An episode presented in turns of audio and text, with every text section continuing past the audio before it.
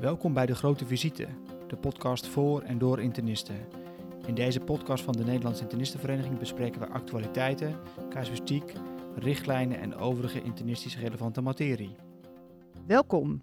Mijn naam is Anna Verhulst, podcast-host bij De Grote Visite. De podcast voor en door internisten. Want we horen onszelf immers zo graag praten. Deze podcast wordt live opgenomen vanaf de Internistendagen 2023. Bij mij aan tafel vandaag zit mijn co-host Doriet. Hi. En vandaag spreken wij met Jari Weijers, die zojuist de Heilige Huisjes-sessie heeft gewonnen hier op de Internistendagen. Hoi Jari. Hoi, dankjewel voor het hebben van me. Ja, welkom, welkom. Hey, en we beginnen altijd met dezelfde vraag. Dat is eigenlijk altijd, wat was je geworden als je geen internist was geworden of als je geen internist ging worden? Nou is dat bij jou natuurlijk nog een beetje vroeg, want je bent ANIOS interne geneeskunde in het Zuiderland ziekenhuis. Dus uh, we zijn hier in Maastricht ook nog eens in jouw regio. Laat ik het voor jou zo formuleren. Wat was je geworden als je geen arts was geworden? Ja, vind ik een hele moeilijke vraag, want ik heb dit uh, van kinds af aan wel voor me gezien. Ik heb nog getwijfeld over dierenarts, maar ja, daar heb je ook weer een arts uh, in de naam zitten. maar ik heb eigenlijk nooit iets anders overwogen, dus ik vind het wel een, een moeilijke. Ik durf er nu geen antwoord op te geven. Nou, gelukkig, dan ben je wel goed op je plek gekomen, ja. gelukkig met de studie geneeskunde. Hey, um, welkom. Je hebt er al een behoorlijk uh, intensieve ochtend op zitten met, met de Heilige Huisjes-sessie. En laten we de luisteraars van de podcast niet langer in spanning houden. Vertel eens wat over het winnende huisje. Wat, uh, wat was jouw heilige huisje? Ja, het huisje dat uh, vanochtend gevallen is, is gaat eigenlijk over de um, bewaking van de osmolariteit bij een diabetische ketoacidose. Want waar we altijd bang voor zijn, is dat als we iemand zijn aan het behandelen voor een diabetische ketoacidose, dat de osmolariteit dan te hard daalt. En we hebben nu een richtlijn van 1 milliosmol per liter per uur. En ik heb vanochtend allerlei redenen gegeven waarom we daar geen rekening mee, mee hoeven te houden. Ja, dat is best een, nou ja, aan de ene kant, uh, heel veel mensen waren het met je eens. Hè, daarom is het huisje ook gevallen. Maar ook wel een knuppel in het hoenderhok. Want uh, menig AIOS en ANIOS in de dienst zit natuurlijk braaf die effectieve osmol te berekenen bij de opgenomen patiënten. Um, vertel, waarom, waarom hoeft het eigenlijk niet?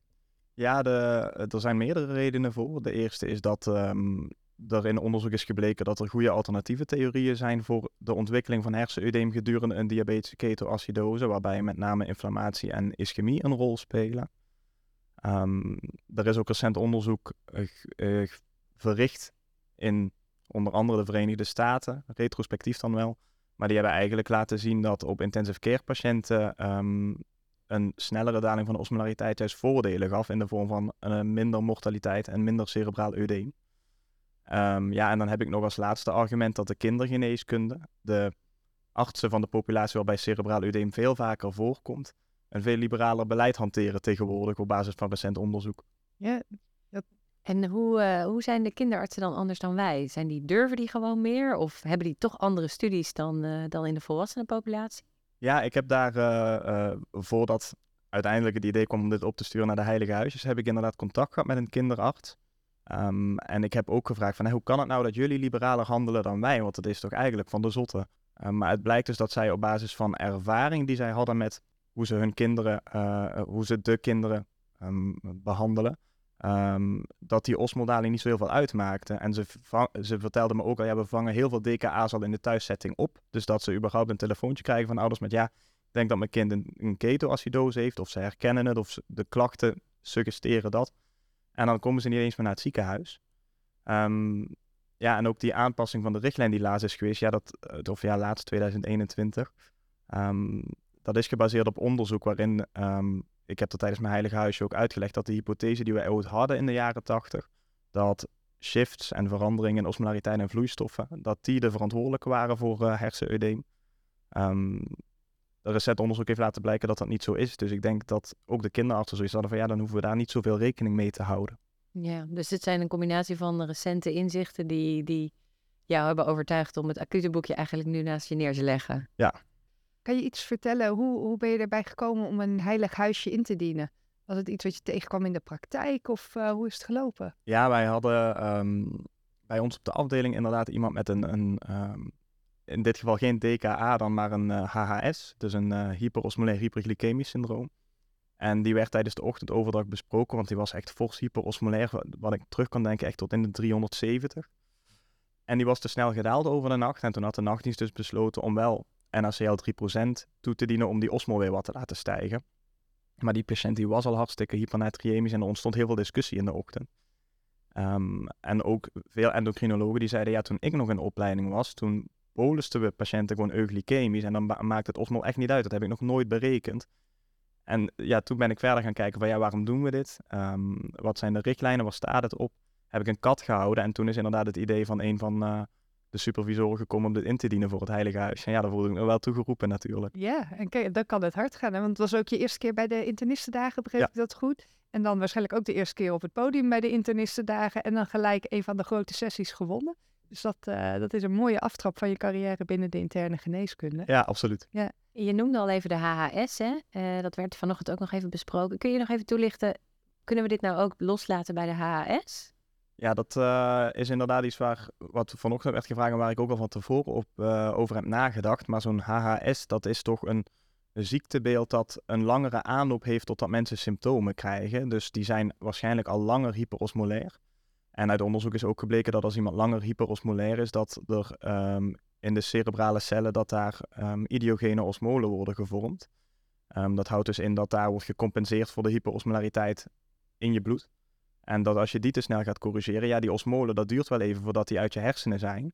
Um, dus als je die wel te snel corrigeert, ja, dan worden eigenlijk al het water de cellen ingezogen. En dan, ja, de reden dat er bij een DKA niet hoeft is omdat die maar kort klachten hebben voordat ze zich presenteren. Ja.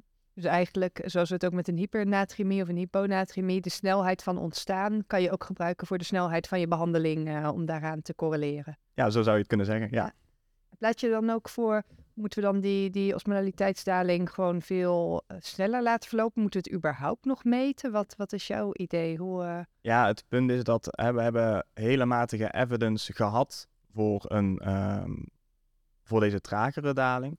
En nu lijkt heel veel evidence een andere kant op te wijzen, maar er is geen goed onderzoek gedaan van dit is de optimale snelheid. Dat retrospectieve onderzoek wat ik uh, vanochtend in de presentatie heb aangehaald, aangehaald met name patiënten die zo tussen de range van met 2, 3 milliosmol per liter per uur daalden. Um, en ook dat onderzoek, dat geeft, um, die geven goed de kanttekening dat ja, snellere daling dan dit heb, hebben we niet genoeg patiënten van. Dus durven we niks over te zeggen. Um, dus ik zou zeggen voor nu 2, 3 milliosmol per liter per uur. En vervolgens, uh, als er nieuw bewijs is, dan kijken wat we daarmee kunnen. Ja, dus je zou het nog wel blijven meten voor nu, uh, maar het iets ruimer hanteren. En nog niet zoals de kinderartsen dus doen, gewoon iemand naar huis sturen en uh, met wat subcutane insuline en goed drinken. Nee, ja, ook dat. Ik, ik heb het dus de kinderarts gevraagd inderdaad. En ze zegt, ja, dit is onze klinische ervaring. En dan um, dat recente onderzoek, die ene trial, die gaat over welke infuusvloeistof en noem maar op, dat die hypothese is verworpen. Ik denk dat wij de klinische ervaring nog niet hebben om mensen met een DKA thuis te behandelen. Dus dat vind ik wat rigoureus. Ja, dus je zegt stapsgewijs uh, implementeren. En dan haak ik gelijk even aan op dat stukje implementeren. Want er zat voor jullie als Heilige Huisjespresentatoren nog een soort verrassing in. Hè? Want voor, degene, voor de luisteraars die niet bij de sessie waren, was ook een korte presentatie van Sjoerd Repping, die hoogleraar zinnige zorg is. Um, en die heeft toegezegd dat hij de winnaar van de Heilige Huisjes uh, zou gaan helpen met de implementatie. Dus dat, dat heb je ook nog eens gewonnen. Dat, dat dit idee gewoon echt, uh, nou ja, hopelijk doorgevoerd ook in de richtlijnen gaat worden. Ja, dat is natuurlijk uh, fantastisch. Want dat, ja, ik heb meerdere personen die nu naar me toe zijn gekomen, die supervisor gaan worden um, binnenkort. En zeggen, ja, fantastisch dat ik hier niet meer word over gebeld in de nacht. Um, en ik denk ook dat voor patiënten echt wel voordelen kan hebben. Want ja, als we alleen maar de glucose vingerprik hoeven te doen om de zoveel uur, in plaats van ook nog eens een bloedgas afnemen, wat meestal ongestuurd moet, Um, ik denk dat dat patiëntvriendelijker kan zijn en natuurlijk ook qua meting zelf kostenbesparend. Ja, leuk. En zie je het voor je um, hoe dit geïmplementeerd moet gaan worden? Denk je dat dat gewoon op landelijk niveau, dat die richtlijn aangepast moet worden? Of moet je hier ook gewoon in lokale ziekenhuizen meer educatie over gaan geven? Wat denk jij dat er nodig is? Nou, ik denk, tenminste de ervaring die ik nu heb, is dat we heel erg varen op het acute boekje. Um, en de richtlijn die daarin is gevormd is voor HHS en DKA, dat is één richtlijn. Um, en ik denk om eerlijk te zijn dat als we die richtlijn zouden uitsplitsen naar separaat een diabetische ketoacidose en separaat eentje voor een HHS, dat je daar al veel mee kan winnen. Want we zien het nu bijna als éénzelfde uh, pathologie, maar dat is het gewoonweg niet. Mm -hmm. um, en als je dan voor de diabetische ketoacidose de kanttekening kan maken, die mag sneller dalen dan zo'n HHS, ja, dan hebben we al een grote sprong gewonnen. Dus ja. ik zou zeggen, verander dat acute boekje, want dat is ook de richtlijn waar we nu op varen. Ja, en wat iedereen uh, raadpleegt, denk ik, in de dienst. Zeker, zeker, ja. Maar ja, je kan ook een uh, tour langs de afdelingen doen en uh, je verhaal nog een keer houden. Ja, dat kan ook. Ehm, er zit wel veel werk aan vast, maar ik zou wel bereid zijn om, eh, om, ja, om dat te doen. Leuk. Ja. Nou, dankjewel Jari voor deze uitgebreide toelichting bij je heilige huisje. En ook voor de luisteraar, dankjewel voor het luisteren naar deze aflevering van De Grote Visite, een podcast van de Nederlandse Internistenvereniging. En wil je weten wie deze podcast maken?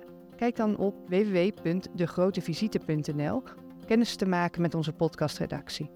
De technische productie van deze podcast is in handen van Met Online. Vergeet je ook niet te abonneren op De Grote Visite via je favoriete podcastkanaal, zodat je geen enkele aflevering mist. En deel deze podcast ook vooral met je collega's. En vond je het leuk om te luisteren?